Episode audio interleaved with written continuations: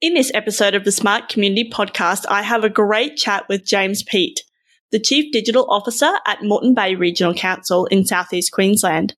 James tells us about his background in architecture and passion for using technology to help make things better, and how this has led him to his role in local government. James and I discuss what really sparked his interest in the smart community space and why he sees this concept as so important. Firstly, because digital disruption is happening and we need to keep up, but also because of the benefits and efficiencies it can provide in local council for things like asset management. James then shares with us how he sees his region embracing these concepts and a number of projects he's currently working on.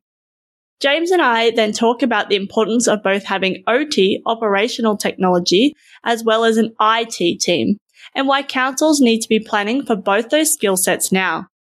We finish our chat discussing the big opportunities to further integrate across levels of government and the private sector, as well as the emerging trend of data standards and whether they're even necessary.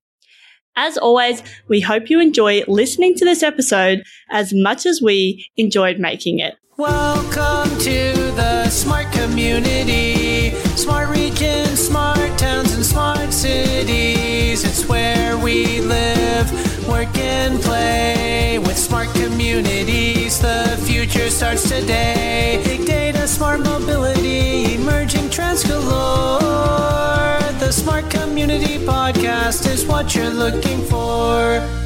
Hello, James. How are you today? I'm pretty good. How are you?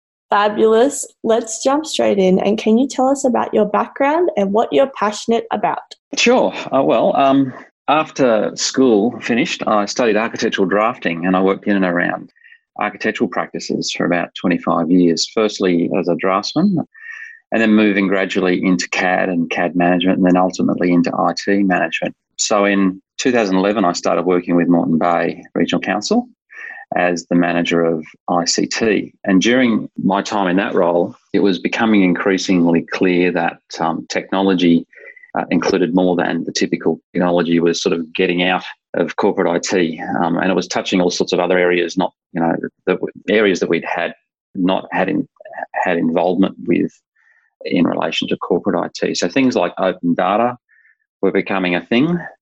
Sensors uh, for all sorts of things, producing all sorts of data, and then considering existing technologies that we we had as a council, like CCTV, building management systems, flood management systems, climate gauges, etc. So it was recognised by the organisation that this was an area that we needed to focus on.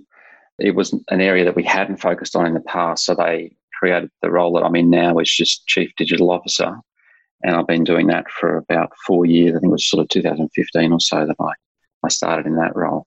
Mm, yeah, cool. And what are you passionate about?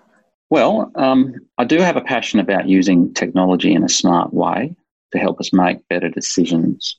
And I guess my, my history is that in every sort of situation in you know along my employment path, there have been times where uh, there's a problem, and the problem can actually be easily solved and a solution found with a little bit of uh, you know technology. You know, a simple example is when I started working in CAD management for an architecture firm.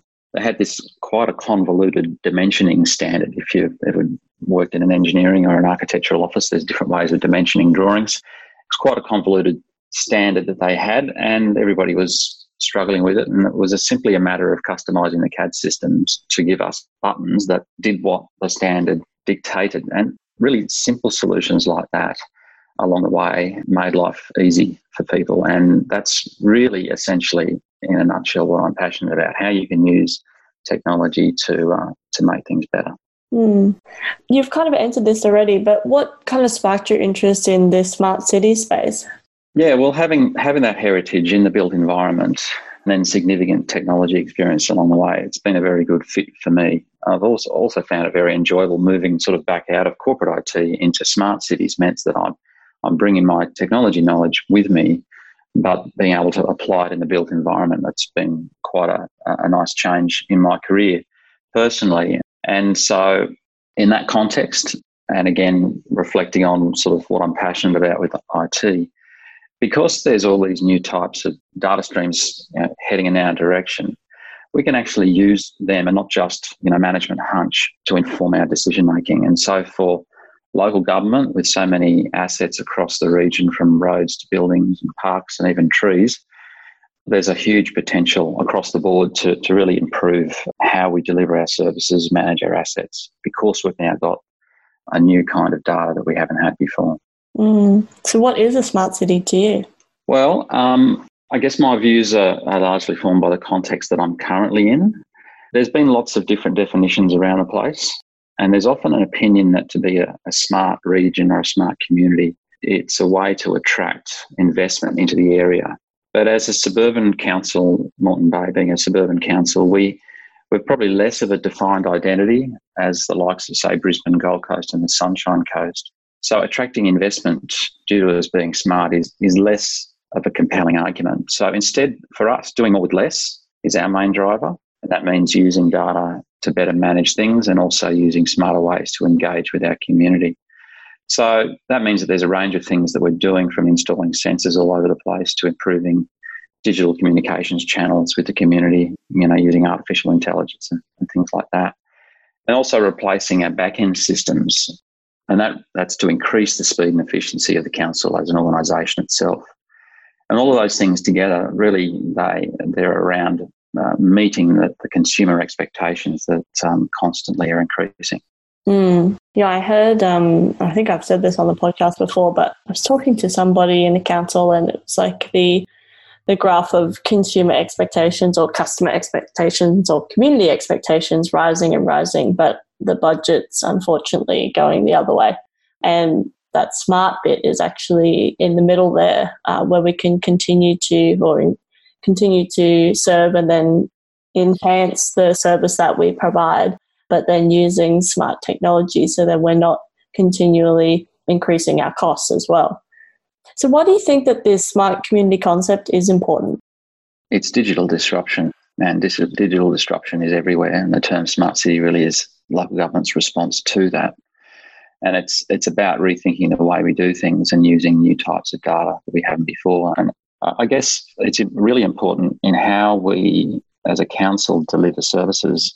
So, for example, you know, for decades, the way we have, say, maintained a fleet of assets is by doing scheduled maintenance.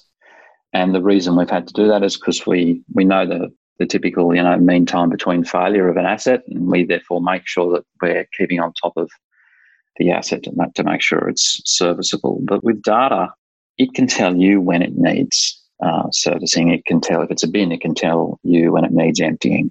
If it's a piece of mechanical equipment, it can predict failure before the failure occurs. So we're actually able to shift from a schedule based approach to a proactive or predictive based approach. And that, whilst that, that's effectively it's efficient, but it's also more effective because you're maintaining things when they need maintenance only rather than potentially missing the opportunity and it fails before you get to it. Yeah, it's like prevention rather than a cure. I guess when humans making that decision, it's subjective based on experience, based on those type of things, which all those things, which, you know, sometimes needs to be factored into the equation when we're talking about nuances in road design and stuff like that. But I agree. And going back to your uh, initial point of like just adding something simple that's based on a standard, so then you're not using up brain capacity, just redefining the standard that's always going to be the same, or it's just a little bit different based on just what you need. But actually pushing the the responsibility even of the maintenance and telling you when something needs to be done back onto the thing that actually needs the maintenance. And then using that quite it's it is quite black and white, which is just saying, well, based on my knowledge, which you know is learned and built over, you know, how the, database that you have behind it, and then saying, okay, cool, well, if you can predict those things, one, you're not wasting resources by doing things before, but then also you know, getting the most life out of your asset, but then also it's a safer approach. So then you're not waiting till things fail, um, which can be quite dramatic. I mean, some things obviously won't have an impact, but bridges and stuff like that, or even um, roads and things, we don't want those things to be failing. So I agree. And it's, I think, from a local government perspective, the complexity of all the different services that you offer as well, bringing those back into a system and, and using data can significantly save on time, money, and resources, which I think resources is a big one. I've been thinking about like the themes of this podcast, um, and one of them being, I think, smart communities resourceful, which is probably, you know, we do talk about time and money and stuff, but from that resourceful perspective, not doing things before we need to do them, but then also not waiting till they fail, which is a much more dramatic effect. Uh, yeah. Cool. How do you think your region is currently embracing the smart community concept? Uh, well, we're very much in an internal phase at the moment. So we're working with the councillors and with our staff to normalise the idea of smart cities. So that way, when we start speaking more overtly with the community, we'll already have a good understanding of what smart, smart cities is as an organisation and, and why we're embracing it. And I think that there's going to be nothing worse than council speaking publicly about smart cities and then an interesting interested community member speaks to a staff member about it and they get a blank stare in return. So very much the phase we're in is, is helping all of our staff understand smart cities, how it impacts on the region as a whole, council organisation, and then on that particular staff member and how they do their work. So it's still very much a ramp up organisational approach. And we've got some runs on the board in terms of smaller projects, and we're, we're just at that sort of cusp of starting to scale a few things up. Mm. Can you share some of the projects and things you're working on? Yeah, sure. It's uh, we got a list, but I'll, I'll see how I go. Yeah, keep going. Yeah. So the the mill at Moreton Bay is our is a university precinct that council is working is establishing alongside the University of Sunshine Coast. We're seeing that as, a, as a, an innovation precinct, as a catalyst for smart city projects. So we've got a number of things going on there in this construction phase. I think there's about 1,500 students arriving first semester next year. So we're very much in a, a construction phase at the moment. And um, the two main things that we're putting in there, and these are really foundational elements for smart precinct, is a smart lighting network. So that we've got about 150 Enerhub uh, smart nodes and light nodes uh, going in, and so they're they're about to be um, installed. And we're also working on a an open shared pit and pipe network for all of the telcos to use and share rather than multiple pit and pipe networks for each telco that wants to come in. And we're looking to try and consolidate and bring everyone together into a single pit and pipe network. And the reason we're doing that is to reduce the number of manhole covers and pits and all of those sorts of things on our streetscapes, whilst also increasing the amount of choice precinct users have when it comes to getting bandwidth, getting fibre and also allow, as an innovation precinct, where the, the university are, are, looking to collaborate uh, with other organisations at, at, the precinct. Obviously, the university itself has multiple buildings in the precinct too, so we want them to be able to uh, have good connectivity, and we're going to utilise the, the pit and pipe network for that as well. So that means the university doesn't have to go and dig up the footpath to get you know, links between their buildings. It'll all be part of this single open network.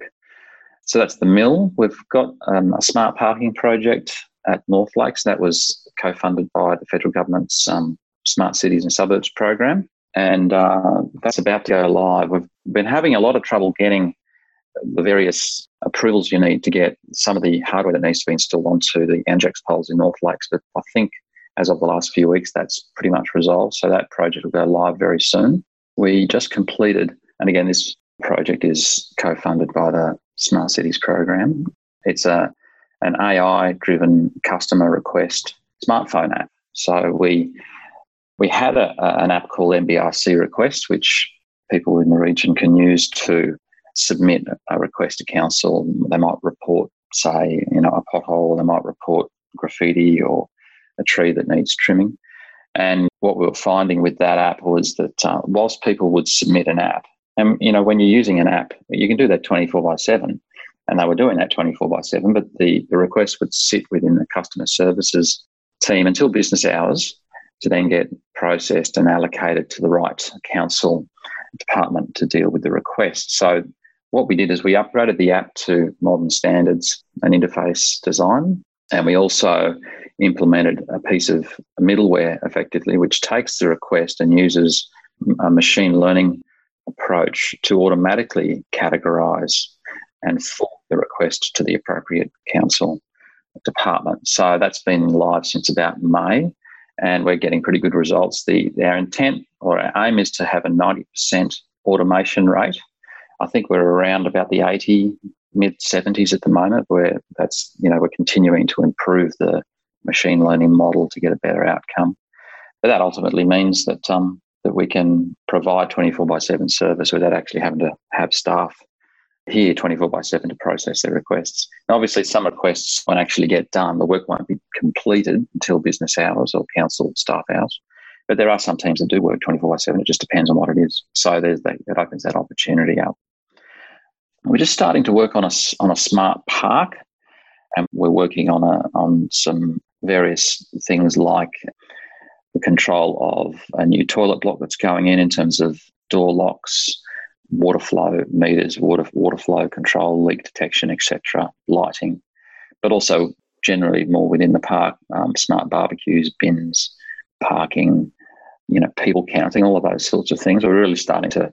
We're just designing it at the moment to be able to create a prototype that we can use across the region for helping our, our parks planning team verify and confirm the sort of the design decisions that they're making, but also to help the guys in charge of parks operations uh, to again be able to shift from that more scheduled thing to a more proactive, predictive um, park maintenance.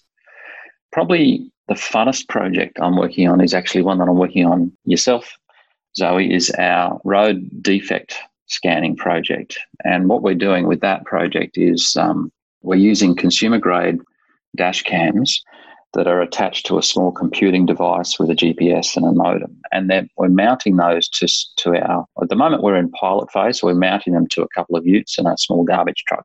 And the video footage that is being captured as the, the vehicles drive along the road is being sent to the cloud and processed. And then road defects such as potholes, cracking, crocodile cracking, and other things like line markings, signs, manhole covers, catch pits, etc. All of those things, uh, we can capture the defects against those assets, but also we can do asset capture. So we're looking in the near future to do more with the technology to actually repopulate our asset management system with all of the signs that are near roads in the region. And that's re- working really well because the data is coming through into our asset management system as a defect record against the road. And then it's feeding through to our existing business processes that, that are already in place that our operational maintenance teams are using to maintain our roads. So it's just a great example where we can use a new data source to uh, improve an existing well thought out business process around our our roads maintenance. Uh, so that's been that's been going really well. The intent is to scale that up. And we're very close to being able to do that now. We've been pilot testing this for about 12 months. And the scale up will be putting these devices into the curbside pickup garbage trucks, which touch every street in the region every week. So that's going to give us, obviously, it's going to give us, give us great intel in relation to potholes on our roads so that they can get fixed in a better way. But also, I would imagine, and, and, we're working with our asset management teams on this, we should be able to have a much uh, better feel for how a road is going in terms of how, how quickly it's degrading over time. Is that according to expectation? Is that faster than we expected? Is that slower than we expected? If it's faster, is there something we can do to treat the road to arrest that degradation and in so doing delay the need to replace that road so there's significant capital savings that we could make in the future because we've got a much better understanding of the road asset condition.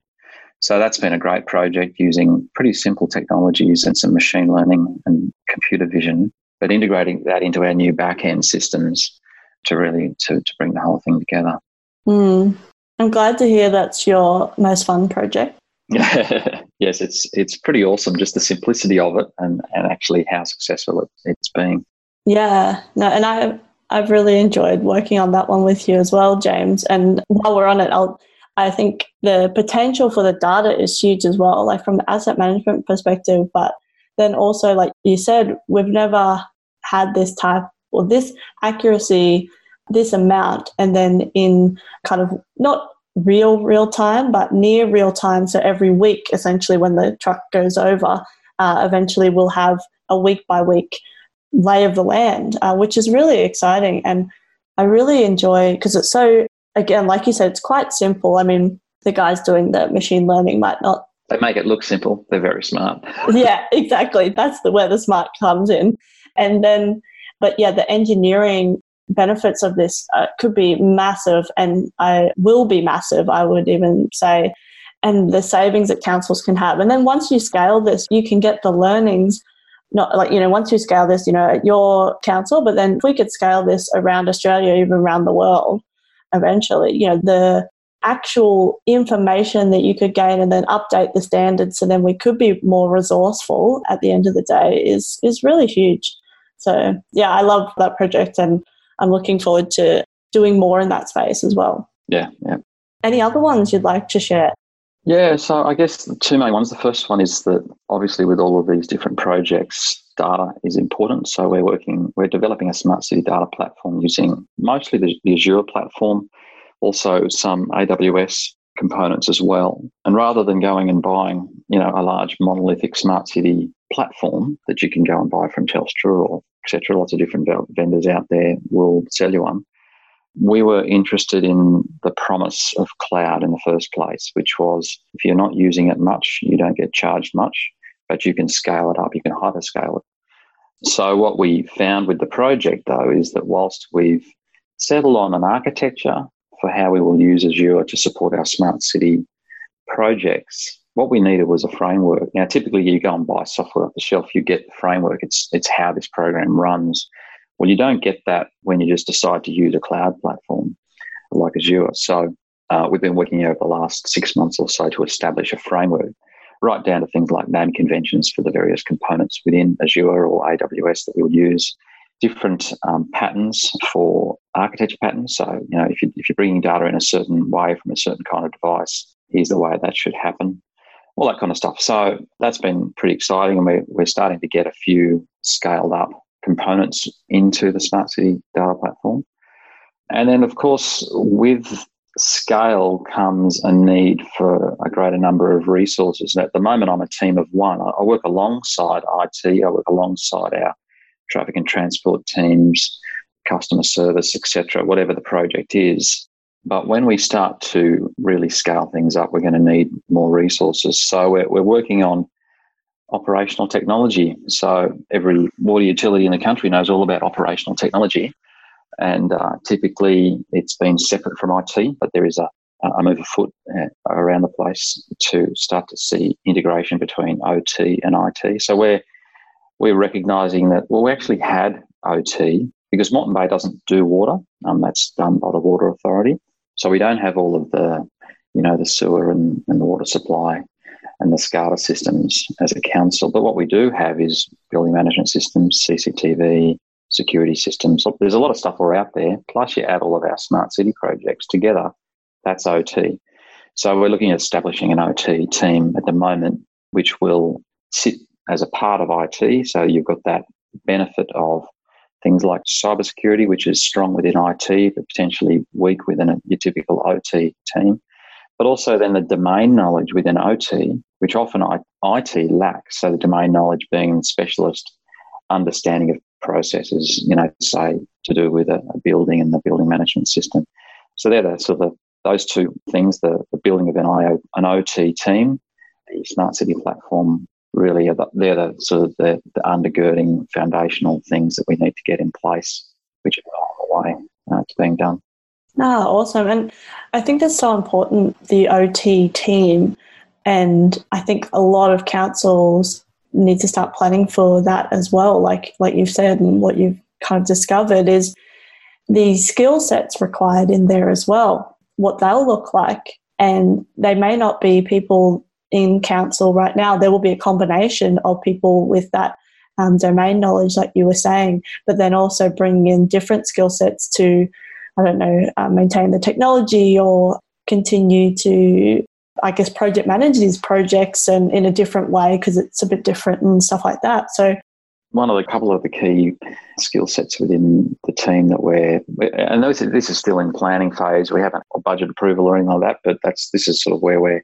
This is our thinking is to have not only project management and various IT skills like cloud skills, analytics, machine learning skills, and that, then those domain skills where we're looking to second to people from other parts of the business. But we also need really good capabilities in relation to engagement, stakeholder management, that kind of stuff, because we're interested in, you know, this is horizontally across the organisation. This needs to engage quite deeply across the organisation. And uh, to do that, you need people who know how to work with people, as well as people who know how to deal with tech and how to deal with buildings, etc. We actually need that good sort of facilitation and collaboration skills.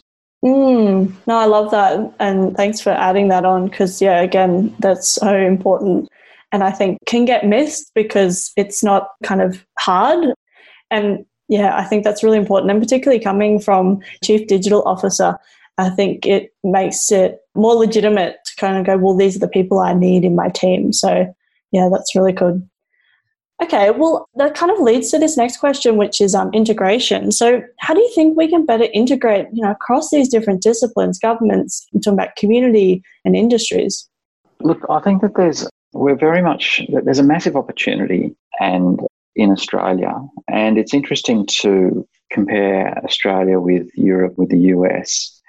For many years, there's been a lot of talk about, say, the advantage of a smart lighting network and how there's reductions in power and cost and things like that. But also, uh, you're able to then start to innovate by putting sensors out in the street and things like that. But in Australia, uh, it's a bit different to how lighting is managed in the public realm. So, and what we're finding as a local government is we're very much at the coal face of much of this work but we're also noticing the headwinds that the state and federal governments could assist with. So, whilst there's been federal funding, which has been appreciated, like the Smart Cities and Suburbs program, I, I believe that there does need to be more attention by both federal and state government in relation to how things are regulated and the unintended consequences of those regulations. So, for example, the smart lighting networks are often cited, as I said, in, in uh, other countries as a great way to enable smart cities. But there's no practical way to achieve that in as in Queensland because Energy Queensland hold the keys to the network of light poles around the state. And I'm not saying anything against them in any way, but they've got their own issues, their own priorities to deal with, their own balance sheets to manage, etc. And smart city collaboration hasn't so far appeared to be a high priority. And certainly nobody's called me. Maybe they're speaking to others. But certainly there's an opportunity here. Now, if you, to, and the opportunity is is in hosting a lot of the technologies which are coming our way. So obviously things like the rollout of 5G is a big one. The rollout of IoT networks is a big one. And these things are foundational technologies that enable smart cities. So the telcos, uh, local, state, and federal governments need to really coordinate to ensure that the, that rollout can happen swiftly, and it can happen in a way that doesn't further clutter our streetscapes it can happen in a way that is commercially viable for the telcos.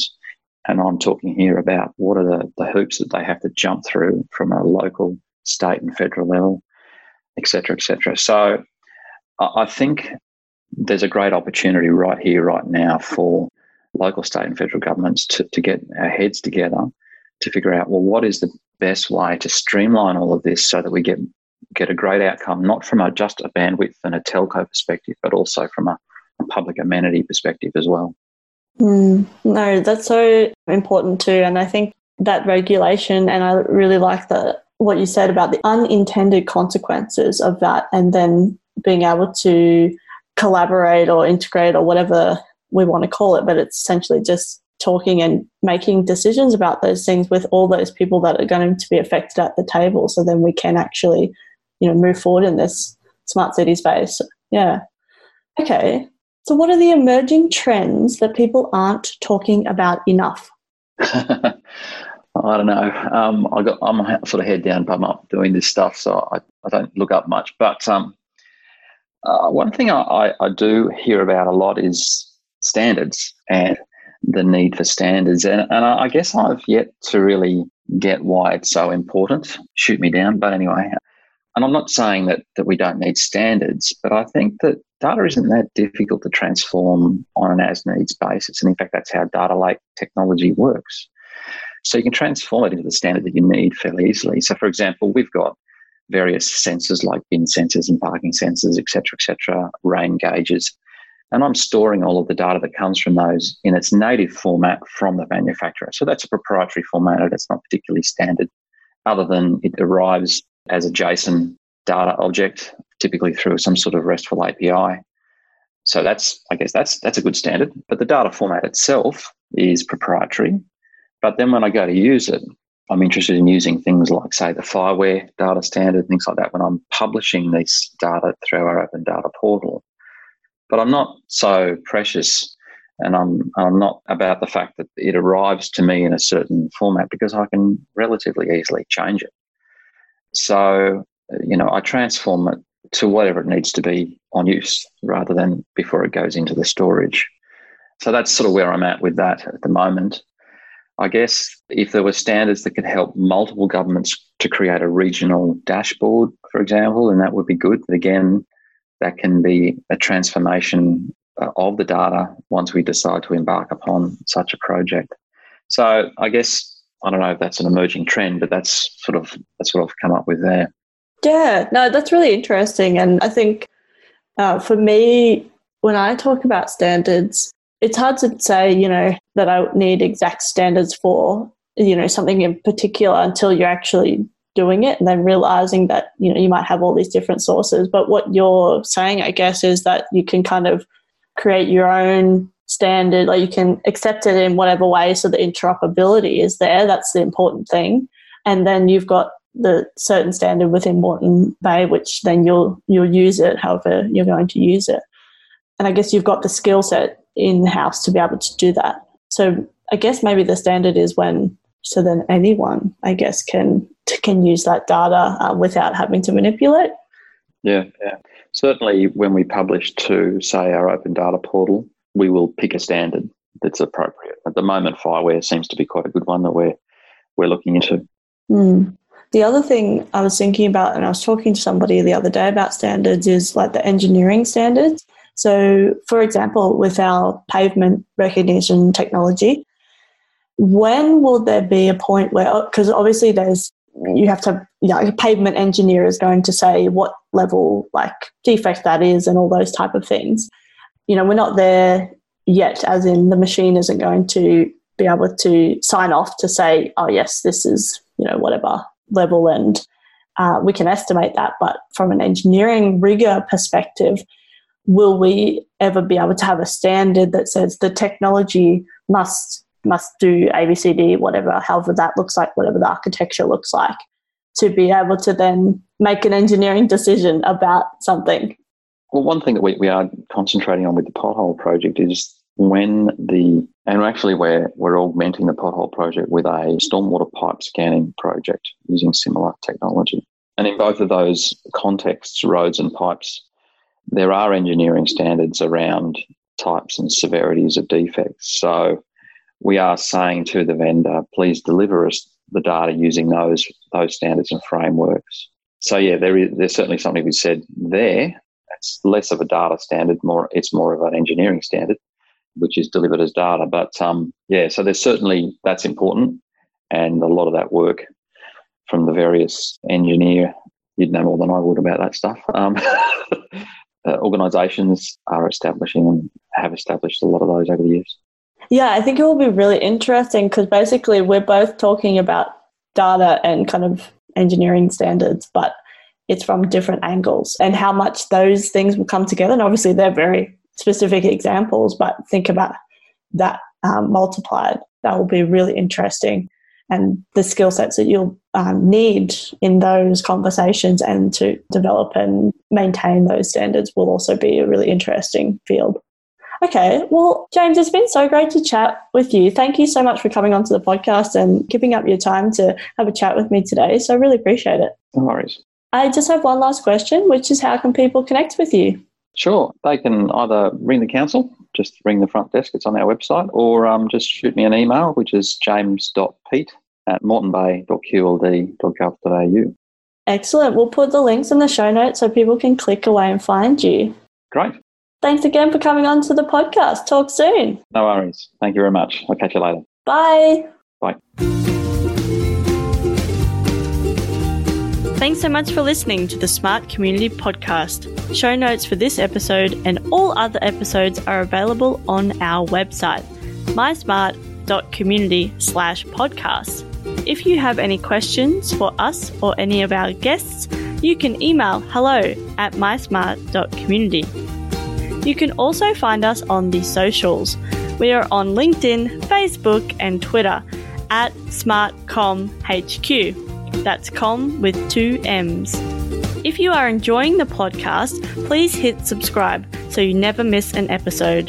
And we would love for you to leave us a rating and review at wherever you listen. This really helps us reach more ears and eyes, so thank you for your support.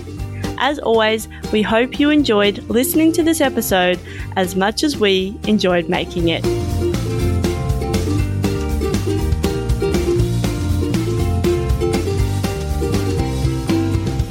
The Smart Community Podcast is what you're looking for.